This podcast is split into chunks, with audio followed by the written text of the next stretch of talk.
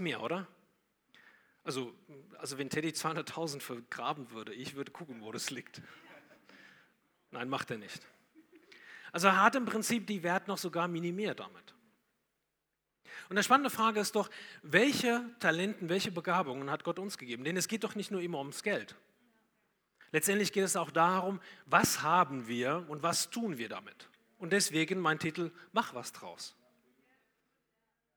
Ich glaube, dass hier niemand sitzt in diesem Saal, der nichts kann. Und vielleicht denkst du, du kennst mich nicht. Das mag ja sein, ich kenne dich vielleicht wirklich nicht. Aber du atmest, also tust du was. Zumindest seid ihr noch halbwegs da. Ja. Ähm, genau, also Teddy atmet noch, das ist hervorragend. Und bei Eber bin ich mir nicht mehr so sicher. Aber okay, er nickt, das, das ist ein Lebenszeichen, sehr schön. Jeder kann etwas tun. Und spannend ist es doch herauszufinden, welche Begabung, welche Fähigkeiten hat Gott mir gegeben und was kann ich denn damit anstellen, was kann ich denn damit machen. Und oft stolpert man in so Sachen hinein und weiß gar nicht, dass es sein Ding ist. Also als ich im Internat war, fünf Jahre mein letzter, also das vier Jahren war die reinste Hölle und der letzte Jahr war okay, weil ich dann, dann oben war und oben frisst nicht mehr so viele. Ja, es gibt keine, der einem fressen kann, aber unten drunter, wenn du ein kleiner Fisch bist, das sieht etwas anders aus. Da hatten wir eine Debatte. Wir dürften eine Debatte aufführen. Ich weiß nicht, wer diese bescheuerte Idee hatte. Ich kann mich nicht mehr daran erinnern. Auf jeden Fall fanden die keine Freiwillige, die die Reden halten sollen. Klar, wer will denn auch sowas machen? Und es gab da so eine ganz nette Mädchen, die kam auf mich zu und hat große Augen gemacht. Und willst du nicht? Und ehe ich mich versah, habe ich eingestimmt, obwohl ich nicht ganz klar war, was ich da tat. Also ja, also Frauen sind manchmal sehr gefährlich, glaub mir. Du glaubst mir nicht, Teddy, du glaubst mir nicht, ja, ja. Und das, das Bescheute war, das war nicht mal ein richtig gutes Thema. Es ging um der Sinnhaftigkeit oder wie sinnvoll ist eine Sicherheitsgurt. Und ich sollte dagegen debattieren. Ich, ich war aber überzeugt, dass es sinnvoll ist. Ja, versteht ihr mein Dilemma? Es ist total bescheuert gewesen, oder? Und noch schlimmer war, ich habe gesagt, okay, ich halte den Rede mit einer Bedingung ich will die Rede nicht schreiben. Ja. Also hat sie ihre Vater gebeten, etwas zu schreiben. Er hatte keinen Bock, das habe ich auch erst nachher gemerkt, ähm, die mit dem Thema nichts mehr zu tun hatte. Das war total genial. Also, und ich gebe zu, ich bekam der Sättel ungefähr zwei Minuten, bevor ich auf die Bühne ging. Ja, es, es war super. Es, es, war echt genial. Es war ein, so ein, eine traumhafte Situation. Da saßen 300 Leute die ganze Schule saß wirklich da, ja, und hörte jetzt diese unglaublich sinnvolle Debatte über der Kontra des Sicherheitsgurtes. Und als ich so meine erste DIN A4-Seite überflogen habe, habe ich festgestellt, hier steht nichts drin über einen Sicherheitsgurt. Hier steht auch nichts drin, was dagegen sprechen könnte oder davor sprechen kann.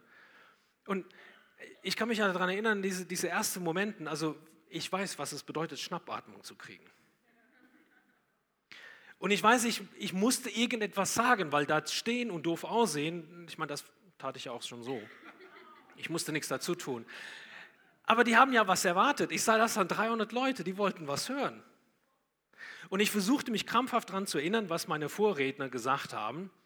Und ganz ehrlich, all seine Argumentation war schlüssig, es war einsehbar, ich konnte nichts dagegen sagen. Ich weiß bis heute nicht, was ich gesagt habe. Ich weiß nur, ich war irgendwann fertig also in beiden Sinnen des Wortes, ja, ich war wirklich fertig. Äh, ich habe gedacht, ich habe eine Wüste verschluckt, ich musste was trinken, das war furchtbar. Und ich weiß, ich habe mir gesagt, nie wieder, nie wieder werde ich für Leute reden. Das ist nicht mein Ding. Und ich bin runtergegangen und als die nächste Debatte kam, naja, ich sage euch nicht, ich habe da so eine nicht, nicht geilichte Anzeichen gegeben. Und es war nicht, hier bin ich. Das war meine Einstellung dazu. Das ist nicht mein Ding. Ich kann es nicht. Und Gott hat sehr, sehr große Humor, wie ihr offensichtlich wahrnehmen kann, sonst wäre ich heute nicht hier.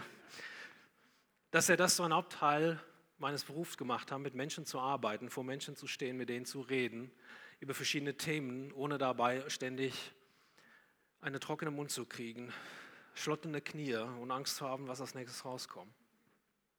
aber es ist ein Weg gewesen, weil Menschen etwas in mich gesehen haben, gesagt, hey, ich glaube, dass Gott was in dich hineingelegt haben. Ich glaube, dass Gott was hier hineingelegt haben und wie wär's? Ja, wie wär's? Und dann ist es meine Entscheidung gewesen letztendlich, was mache ich damit? Denn glaub mir, niemand hat mich gezwungen, auf die Bühne zu kommen heute. Keiner. Und so kann euch auch niemand zwingen, etwas zu tun oder zu lassen. Das obliegt jedem Einzelnen, der heute Abend hier sitzt. Es ist deine Entscheidung, was du machst oder auch nicht. Zwei taten was mit ihrer Begabung. Die haben da richtig Wuche getrieben. Und das finde ich total genial. Gingen raus und fanden raus, was können wir denn eigentlich mit diesen Talenten machen?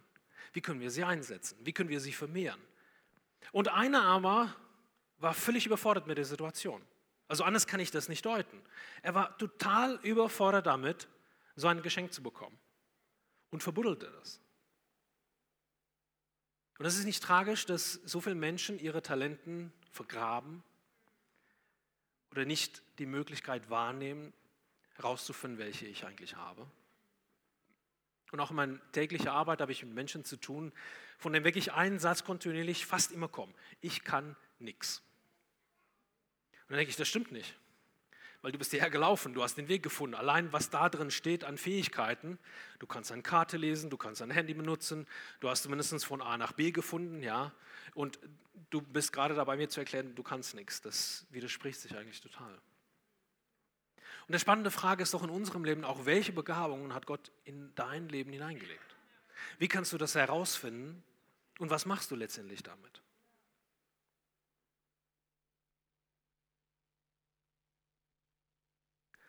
Spannend ist aber auch, dass es zwei Ansichten gab, wie sie Gott wahrnahmen. Wir haben ja auf die eine Seite zwei Diener, die die Talenten annahmen, was daraus gemacht haben. Und es ist ja interessant, sie wussten, dass ihr Herr ihnen offensichtlich was anvertraut haben, dass es ihnen nicht gehört. Sie wussten auch, dass es ein Geschenk ist,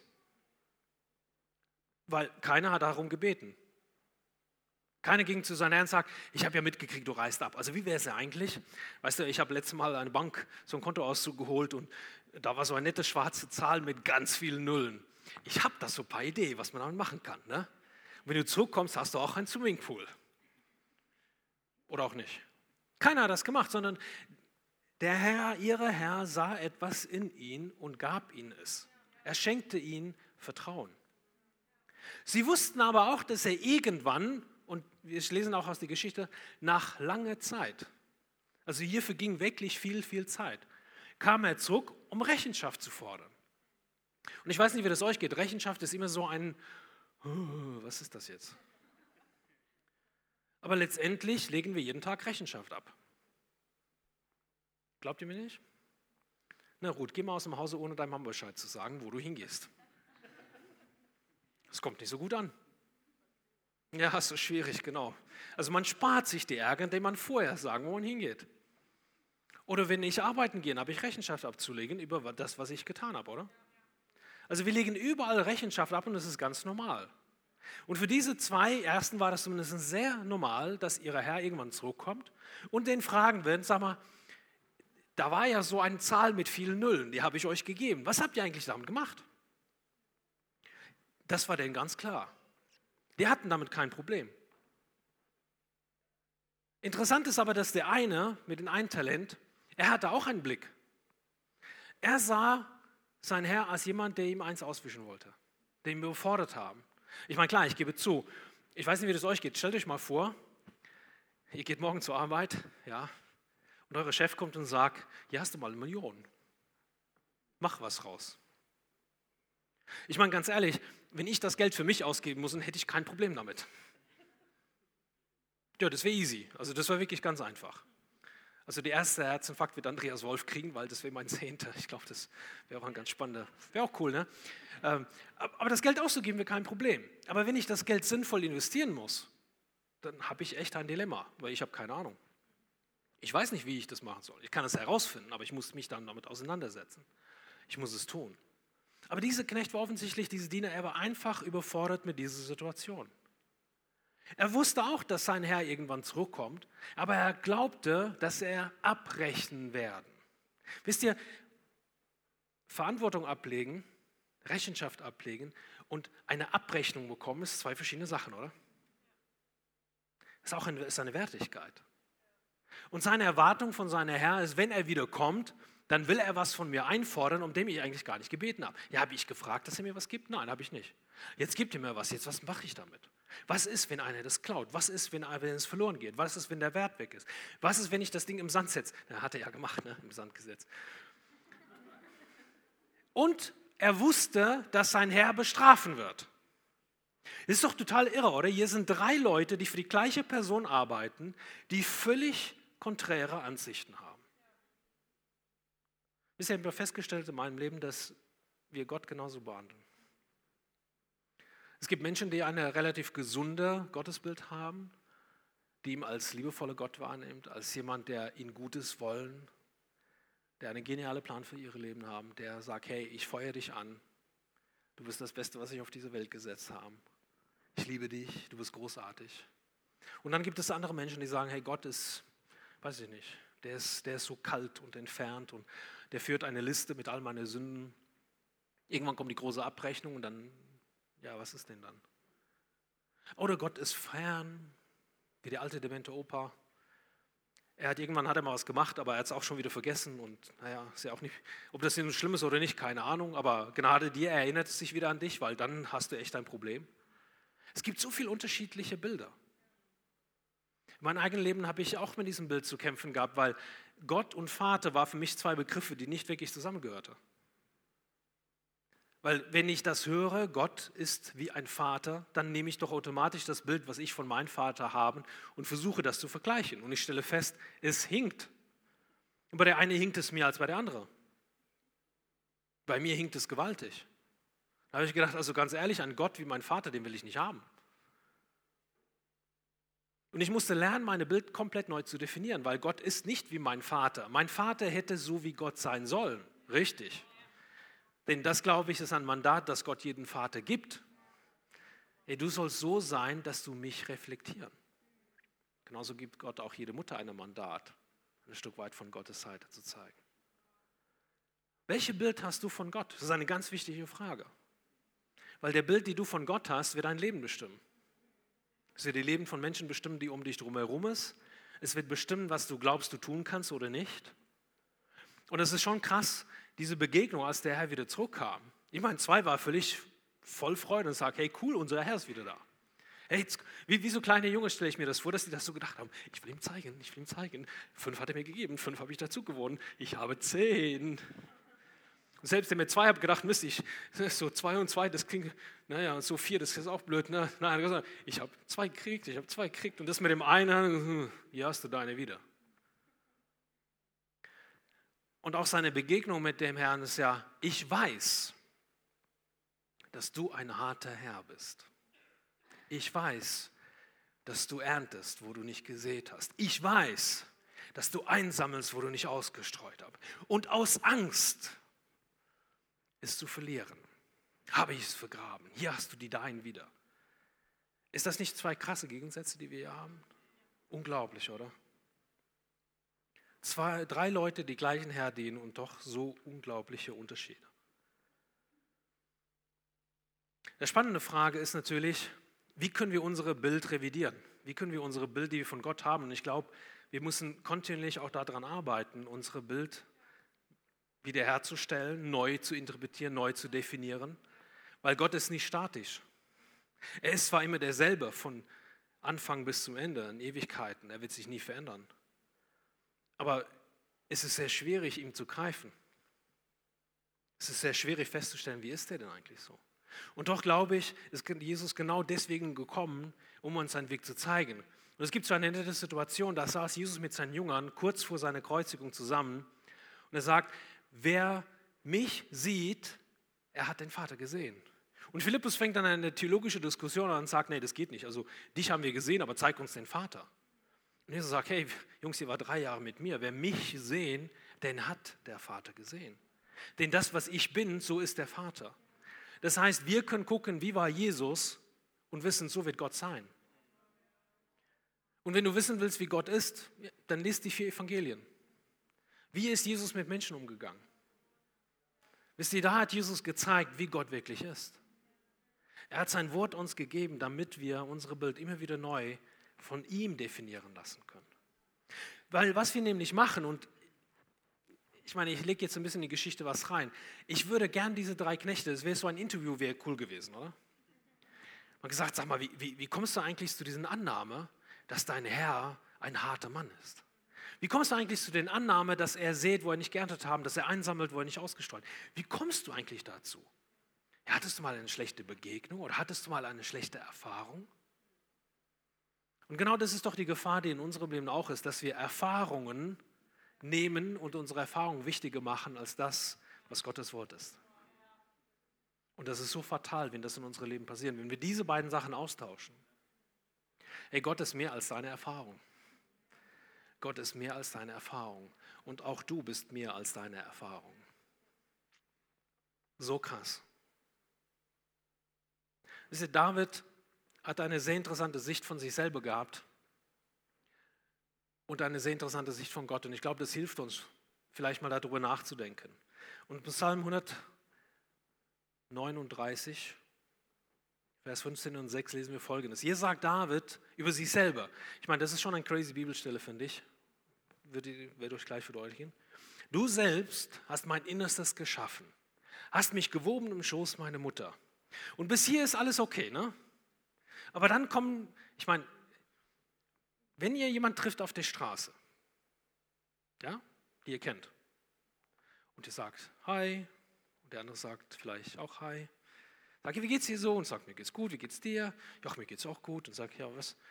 Wie bist du so drauf? Und dann sagt einer, Mann, Weißt du, ich bin staunenswert und wunderbar. Ja, alles klar. Es gibt da so eine Nummer, die kann man schnell wählen, 112. Und dann kriegt man so eine Jacke, so eine Hab mich lieb Jacke.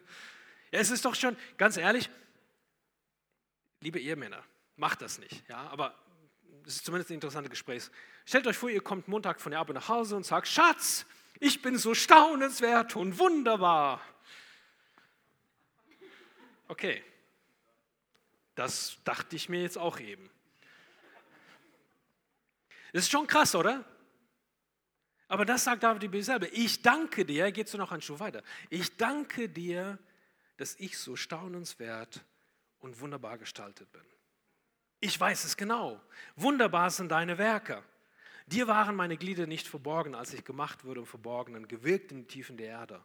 Als ich noch gestaltlos war, sahen mich bereits deine Augen. In deinem Buch sind alle verzeichnet die Tage, die schon geformt waren, als noch keine von ihnen da war. Hey, so sieht Gott dich. Ist das nicht irre?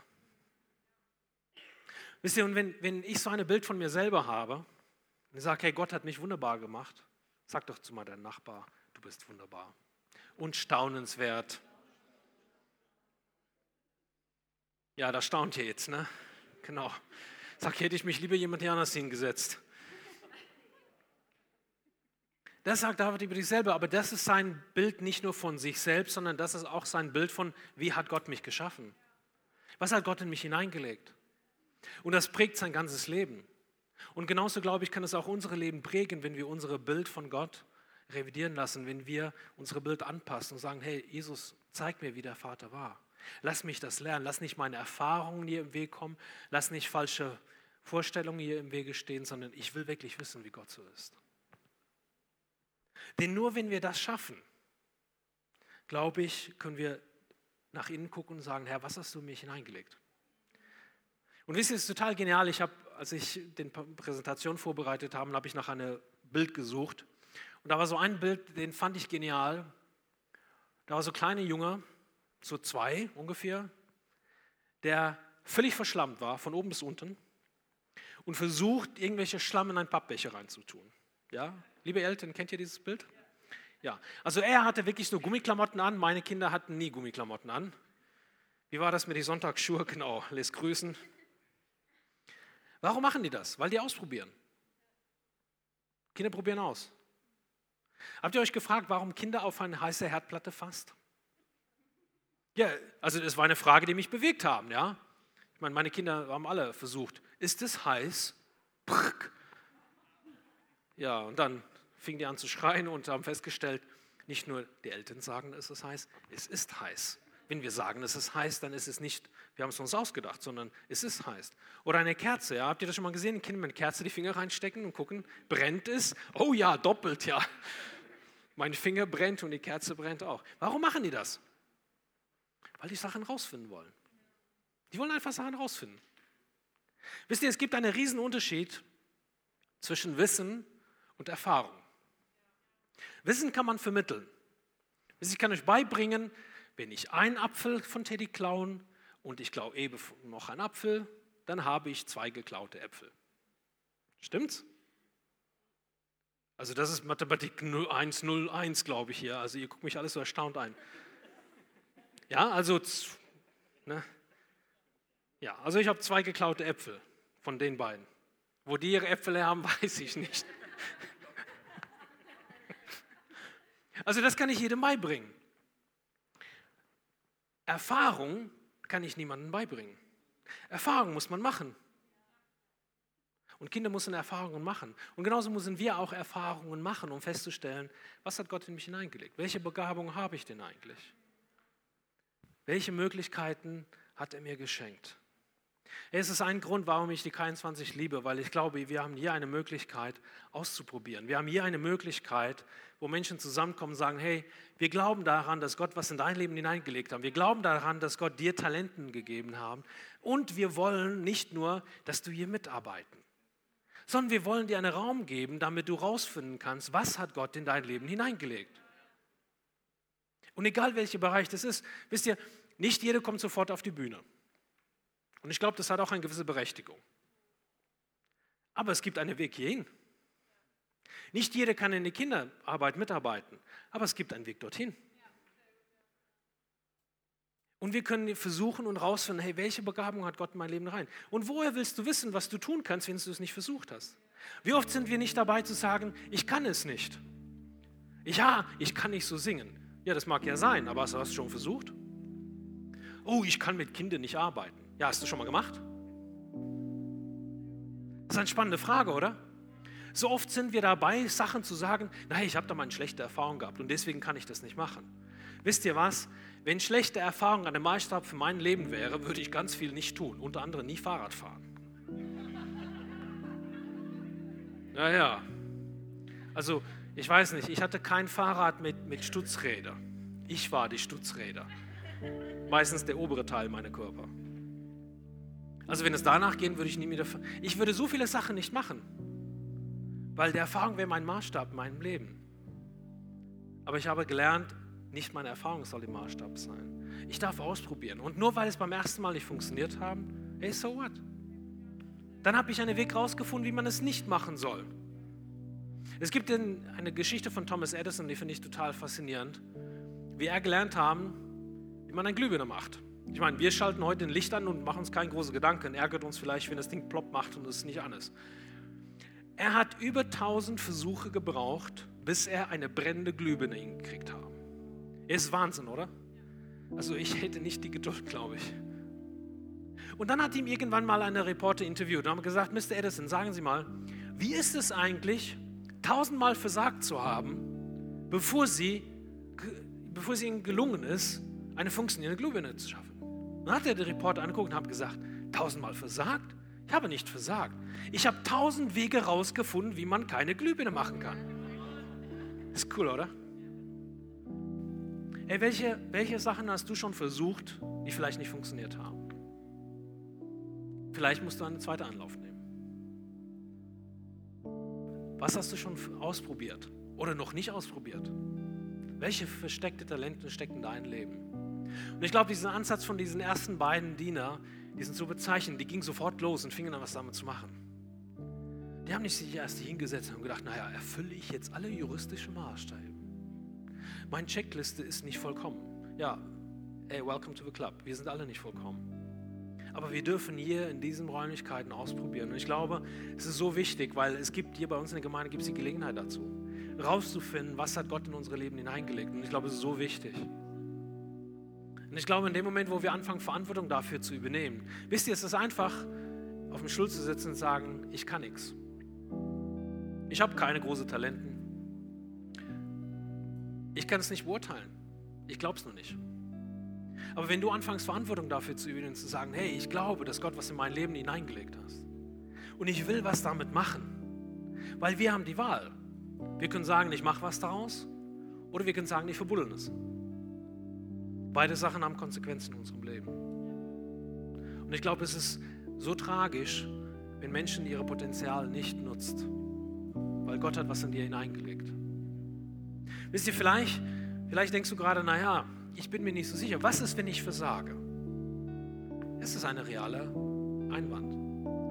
Ich glaube, wenn diesen, diesen einen Diener, der nur ein Talent hatte, wenn er wirklich versucht haben, was Geniales rauszumachen und er hätte es komplett in die Sand gesetzt, also richtig irgendwo investiert und es ist baden gegangen. Wenn sein Herz zurückgekommen wäre und er hat gesagt, wissen Sie was, ich habe echt versucht, aber es ist echt daneben gegangen, hätte er eine ganz andere Reaktion bekommen. Weil es geht nicht um das Gelingen, sondern es geht um die Versuch. Es geht darum, dass wir bereit sind, den ersten Schritt zu machen und sagen, ich will es wissen. Hey, lass uns nicht Diener sein wie der Letzte mit einem Talent, der Angst haben zu versagen, der Angst haben, etwas falsch zu machen, der Angst haben, dass sein Herr ihn bestrafen wird, wenn er wiederkommt. Sondern lass uns sein wie die ersten beiden, die sagen, wir glauben daran, dass unser Herr Vertrauen in uns hineingelegt hat. Und deswegen hat er uns Talenten gegeben. Deswegen wollen wir was daraus machen. Und dann Mut zu schöpfen, zu sagen, hey, wir machen das. Was machst du daraus? Aus deinem Leben. Es liegt nur in deinen Händen. Diese Entscheidung kann dir keiner abnehmen und sollte auch keiner dir abnehmen. Und ich hoffe so sehr heute Abend, dass du hier sitzt und denkst, hey, das macht mich neugierig. Vielleicht muss ich überlegen, was, was hat Gott in mein Leben hineingelegt? Welche Bereiche gibt es eigentlich? Was habe ich noch nie ausprobiert? Und nur indem ich Sachen ausprobieren, werde ich herausfinden, ob ich es kann oder nicht kann. Ob ich eine Affinität habe oder auch nicht. Und dann gibt es auch noch einen Lernbereich, zu sagen, hey, ich will es vertiefen, ich will es wissen. Und ich hoffe so sehr, dass du heute Abend hier sitzt und denkst, ich will es eine Chance geben. Ich will Gott meinen Talenten nicht nur für mich behalten, sondern ich will es einsetzen, damit es wachsen kann. Jesus, ich danke dir dass du so viel in unsere Leben hinein investiert hast. Dass keiner hier sitzt, der nichts kann, sondern dass ganz viele Menschen hier sitzen, die ganz viel können. Denn du bist ein Gott, der unglaublich in unser Leben investiert. Ja, so wie David sagt, wir sind, wir sind wunderbar und staunenswert geschaffen worden. Denn du hast was in uns hineingelegt, Herr. Jesus, du sagst, geh sogar einen Schritt weiter und sagen, der ganze Fülle, der Reichtum der Himmel ist euch geschenkt worden. Oft sitzen wir da und sagen, hey, wir können nichts. Ich bitte dich, dass du unsere Augen ganz neu auftust, Herr, zu erkennen, welch ein unfassbarer Schatz du in unsere Leben hineingelegt hast. Welche Fähigkeiten, Begabungen da sind, Herr. Und dass wir mit diesen Talenten, ja, dass wir dich in einen Schrank stellen, damit die da sind, sondern dass wir es wirklich für dich einsetzen. Denn dadurch werden wir zu dem, was du für uns vorgesehen hast, nämlich echte Nachfolge Jesu.